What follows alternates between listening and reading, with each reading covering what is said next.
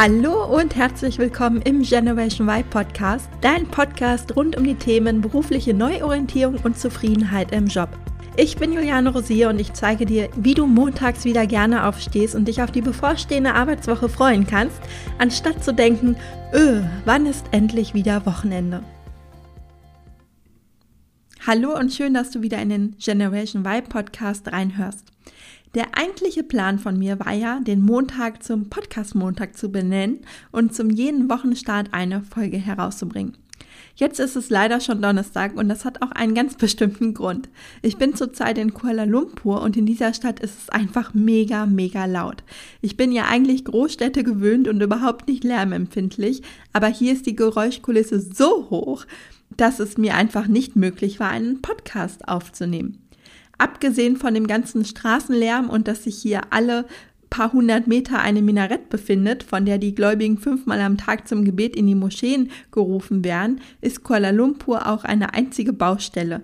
Wir haben es jetzt sogar schon mehrmals um zwei Uhr nachts erlebt, dass der Presslufthammer angeht und wenn der nicht läuft, gewittert es meistens. Das tut es hier nämlich irgendwie auch täglich.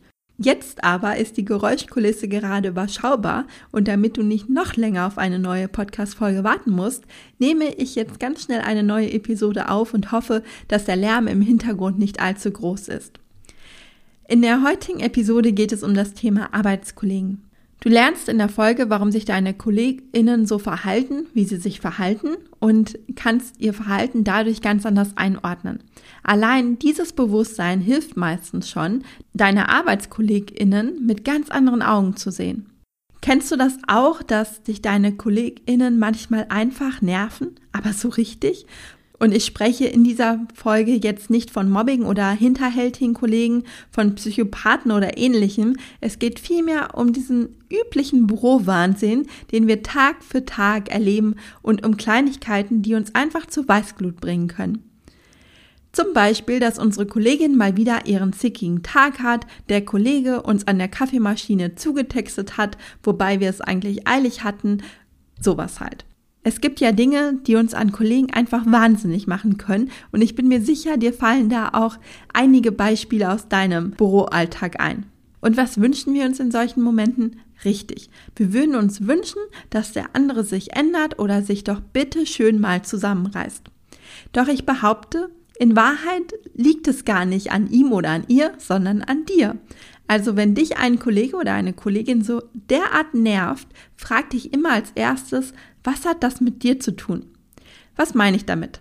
Aus meiner Coaching-Ausbildung kenne ich eine Übung, die für mich damals ein richtiger Augenöffner war und ich seit dem Tag meine Arbeitskollegin, die mich damals zugegebenermaßen wirklich sehr genervt hat, mit ganz anderen Augen gesehen habe.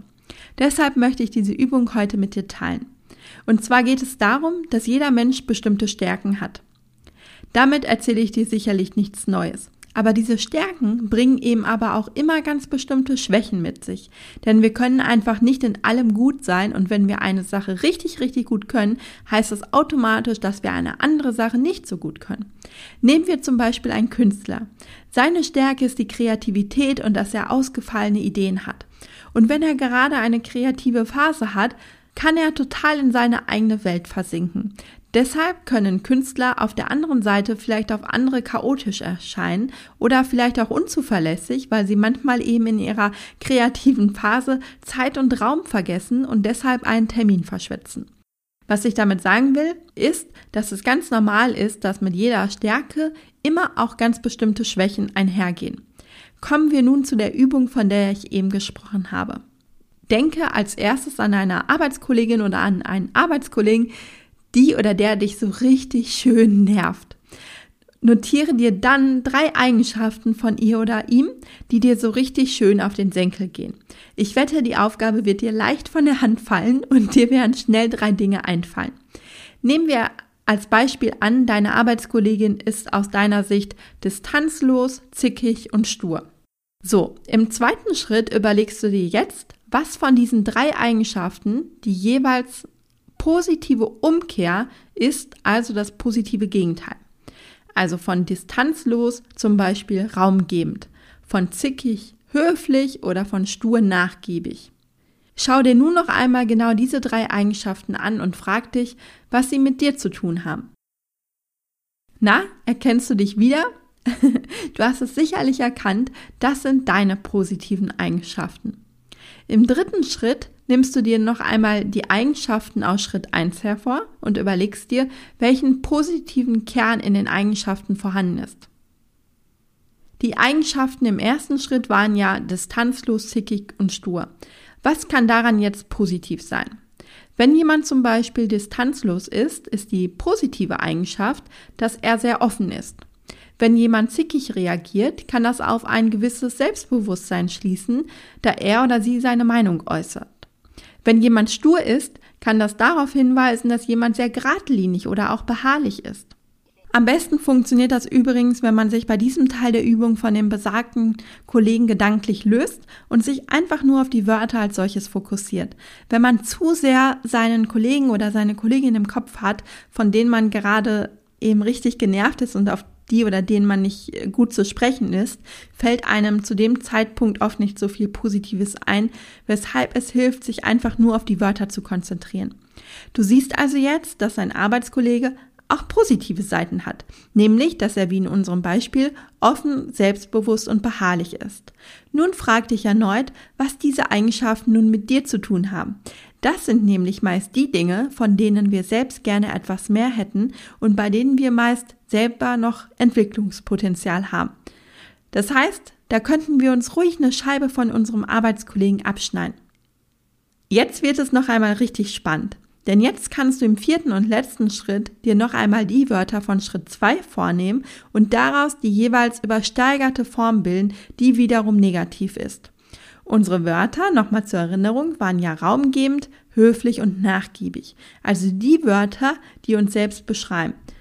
Wenn wir davon nun die übersteigerte Form nehmen, wird aus raumgebend dann zum Beispiel distanziert. Aus höflich wird vielleicht geheuchelt oder oberflächlich und aus nachgiebig wird inkonsequent oder flatterhaft.